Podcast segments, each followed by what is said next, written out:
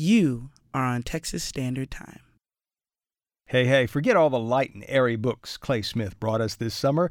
It's fall already, and he's back with us to talk about a couple of powerful books with some heavy topics. Clay Smith, as you all may know, is editor in chief with Austin based Kirkus Reviews, and he comes in once a month or so to share what he's been reading. Clay, good to see you again. Mm, good to see you too.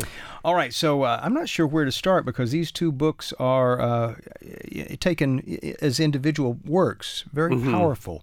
Yeah. Shall we start with uh, Kate Atkinson or? Yeah, everybody may remember her from Life After Life, which was a major bestseller uh, in 2013 and 2014. Mm-hmm. This new one is um, titled Transcription, uh, which is a pretty boring title. Um, but it's one in the spate of um, novels set in World War II London. Mm-hmm. So last year we had um, The Sparsholt Affair by Alan Hollinghurst.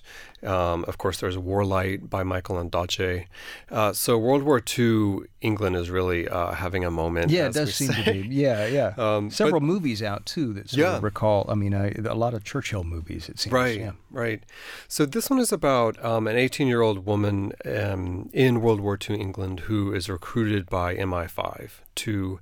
That's trans- the military intelligence. That's right. Yeah. Um, to transcribe um, overheard conversations of British citizens who are fascist sympathizers. Wow. Um, so Mosley, uh, Sir, uh, Sir, I can't think of his name, uh, his first name, uh, but uh, Mosley, I'm sure yeah. factors in here. Yeah. So um, she finds that work really boring and also quite terrifying. And but once the war is done, she thinks it's all over. But ten years after the war, that whole episode in her life comes back to haunt her. How um, it comes back to haunt her? Yeah. Is it blowing too much to ask how? Because I, really, yeah, I can't really tell you uh, how. wow, but it haunts her. Yeah. So um, it's a such an engaging novel. It's such a smart novel. Um, our reviewer says it's another beautifully crafted book from an author of great intelligence and empathy. How much of how much of this book uh, focuses on the role of of the protagonist here as a woman?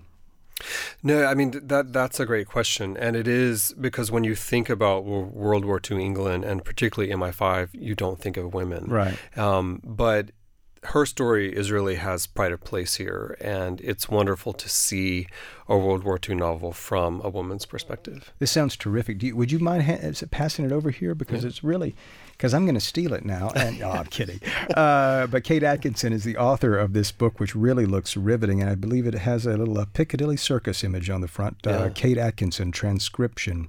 Uh, so, what about this other book that you have here? This is yes. so this is a totally different book. Uh-huh. Um, we're seeing a lot of hard hitting um, kind of investigative nonfiction out this fall mm-hmm.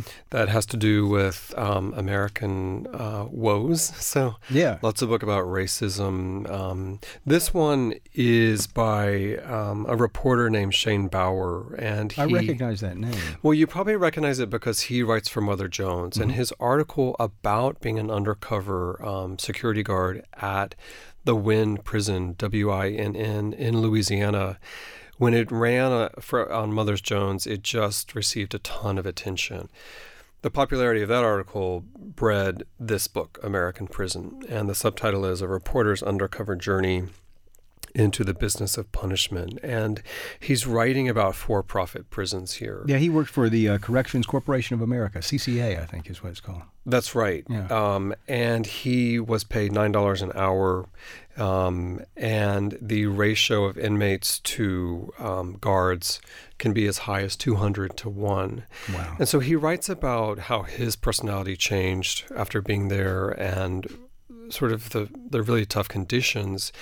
The really interesting backstory to this is that he was also imprisoned in Iran for I two thought years. That there was some backstory here. He had been uh, was he accused of being a spy or something? Yeah, and but he was just hiking. He happened to go over the border, and of course he ended up in prison for two years in Iran. And so he's able to compare that experience mm-hmm. with this um, for-profit prison in Louisiana, and the American prison system doesn't come out favorably um, compared to Iran. You so Louisiana's being in prison right. in Louisiana is worse than being in prison. Being in a prison guard, yeah, in Louisiana. Um, wow. So this is a pretty dark book, but it. Um, This book has a ton of buzz behind it, and uh, it's a real necessary read.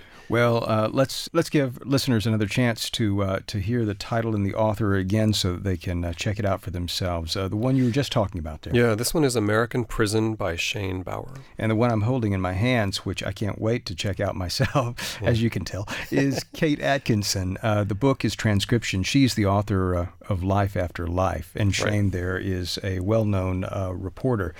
Clay Smith, of course, is a well known editor in chief for Kirkus Reviews, which is based here in Austin, one of the better known cities. Uh, in, in, all of the U.S. Clay, That's we're having some fun. Thank you so much for coming in with these terrific recommendations. And uh, if people want to know more, uh, what is Kirkus Reviews website if they wanted to check out more reviews and get more tips? Yeah, we've got a ton there. It's kirkusreviews.com. There we go. Clay, good to talk to you again. We'll, you too. We'll see you next month. Okay, thank you.